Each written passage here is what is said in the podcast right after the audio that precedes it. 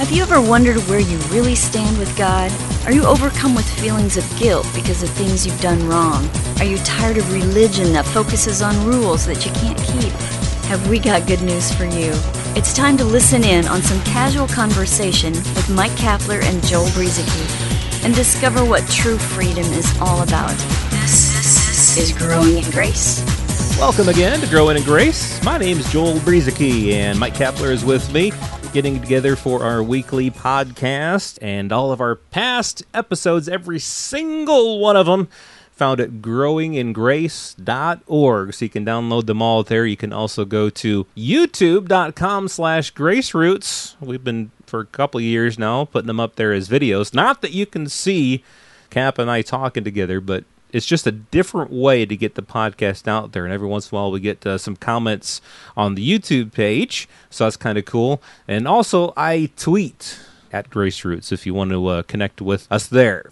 Yeah, you know, I mean, we were going to put uh, our videos on YouTube where you could see us recording, and then God showed up with a burning bush and said, "No way! Don't do that." Don't ruin your podcast by showing yourselves. Thou shalt not show thyself show thyself approved. yeah. And we are approved. Study. Approved in Christ. But the goodness of God. Uh, let's talk about that, Joel. The love demonstrated to us through the sacrifice of Christ. I know you got a verse there in Romans that speaks volumes toward this. Well, yeah. I mean, I've had questions myself throughout my life of God, you know, wanting to know his love and wanting to know how much he loved me. And there was one time years ago, and this is totally off the cuff here, but let's do on this podcast, things coming off the cuff. But back, uh, this would have been 20 years ago. One morning, I got up. It was before six o'clock, and I back at that time in my life, I never got up early. But anyway, I woke up.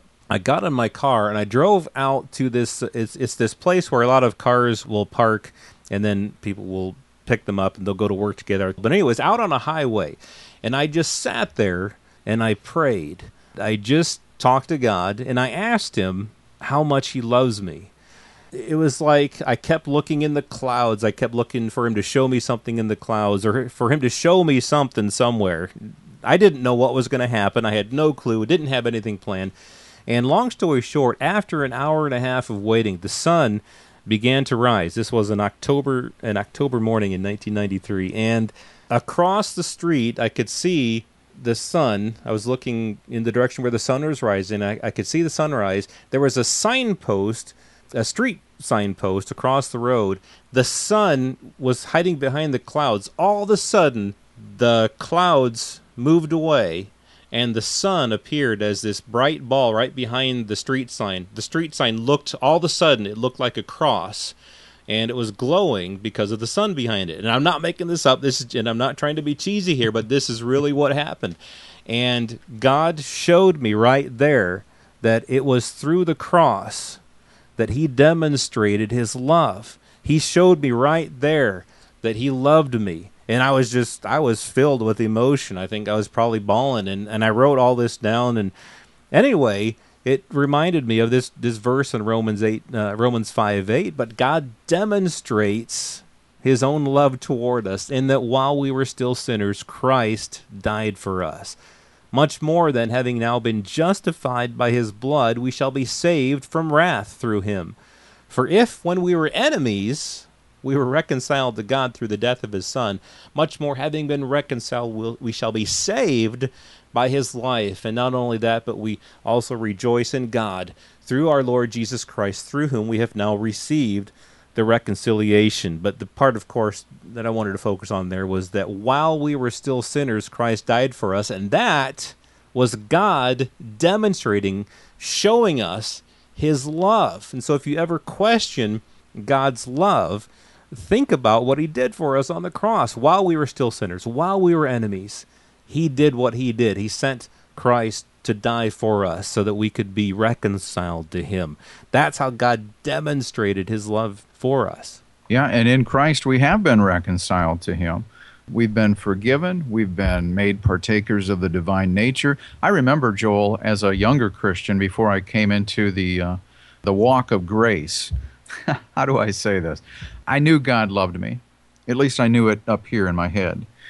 but I guess I didn't really understand what love was until I came into a revelation of grace. And for those of you who don't know what we're talking about, just hang in there. We run into people all the time. They may be normal, average, everyday people. They may be people in the ministry, but we run into people all the time over the years where all of a sudden they've been a Christian for a long time, perhaps b- believing in, in Jesus for, for years, and then all of a sudden it hits them. The gospel becomes a revelation to them in a new and exciting way, like it did for you and me. Uh, but I used to, you know, be a part of that camp once upon a time uh, before grace, so to speak. Before grace, I, I would hear this stuff about God's love, and I would say, Yeah, okay, we get it. You know, God loves us. I understand. Now let's move on to bigger and better things. You know, I wanted to graduate into how to cast out demons, you know, gifts of the Spirit, uh, whether it was speaking in tongues or you know all these kinds of different things the power of god uh, learning greek words uh, whatever it was whatever it was that could move me forward you know because i didn't really understand love with a capital l. I didn't know what it all meant for me. And when i came into grace and understood that love was and this is what i didn't get it was truly unconditional that i couldn't make god love me more i couldn't make him love me less that he had forgiven me past, present, and future. I had never heard that before in 20 years of Christianity. Nobody told me that my future sins had also been dealt with and that I no longer had to confess every time I did something wrong. Nobody ever told me that stuff. I was suffering and I didn't even know it in spite of the new life that I had in Christ.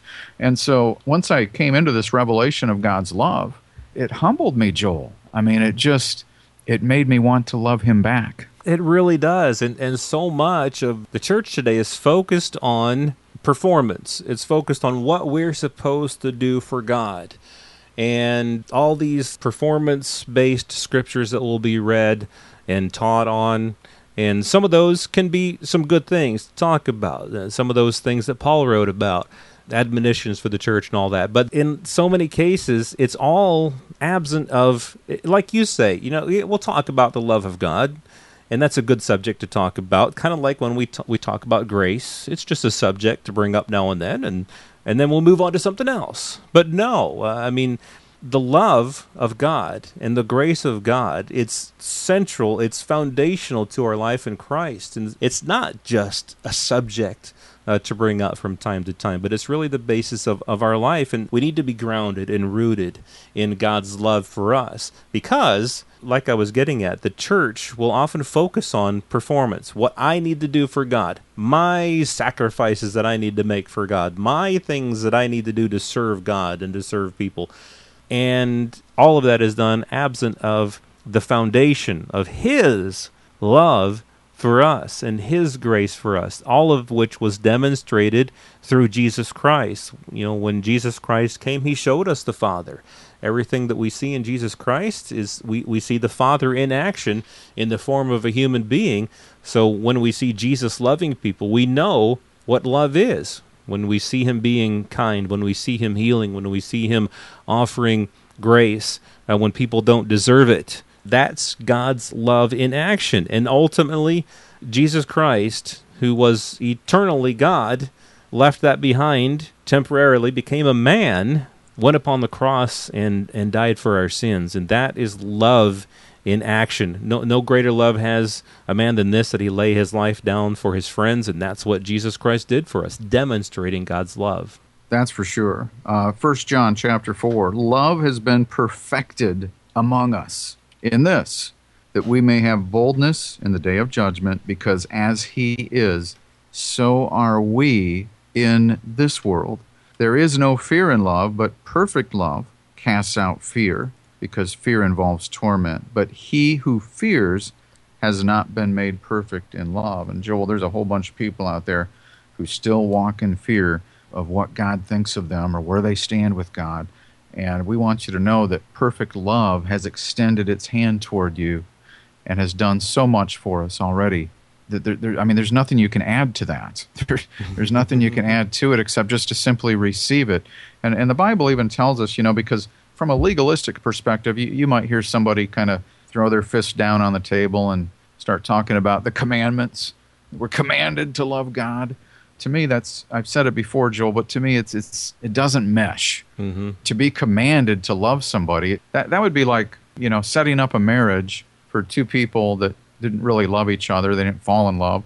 It was a prearranged marriage, and they were just being told that this is who you're going to marry.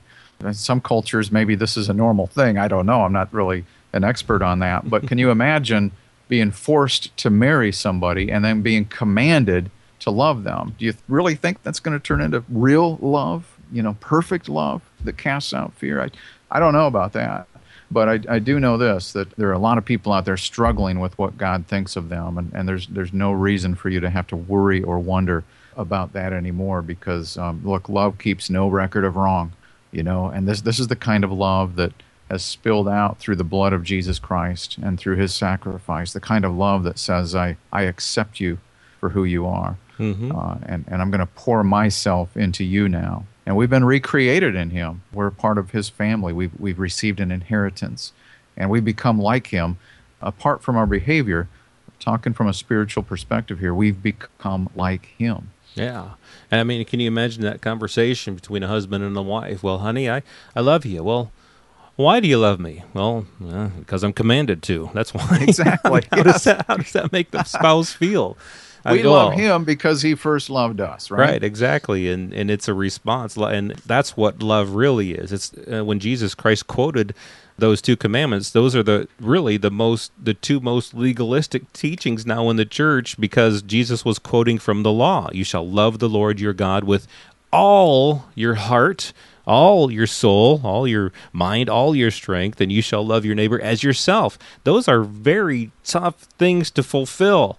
And so, what it came down to really, the new commandment that Jesus gave was love each other as I have loved you. That's different than that legal, lawful commandment.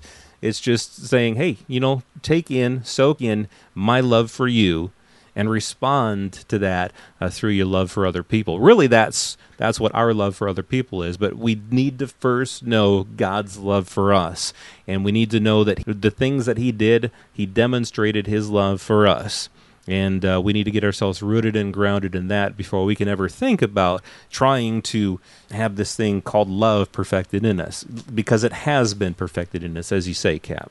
You know, even if you were able to keep those top two commandments love the Lord your God with all your heart, mind, soul, and your neighbor as yourself it still would not make you righteous, which is what was necessary. And that righteousness that we received, God's righteousness, it has come through the person of Jesus Christ. That's right, Cap. It's come through the person of Jesus Christ as part of the uh, demonstration of God's unconditional love for us. And another way that God has demonstrated his love for us is through healing. We're going to talk about Jesus the healer next week on Growing in Grace. Now, I know that there's often a lot of confusion and misunderstandings about healing, and it's not that we have all the answers, but we are going to try to work through some of these issues when we talk about Jesus the healer next week on Growing in Grace at growingingrace.org. This has been Growing in Grace with Mike Kapler and Joel Brueseke, heard online through various internet sources around the world each week. To access hundreds of past programs, visit graceroots.org. Share it with a friend and listen again next week for more Growing in Grace.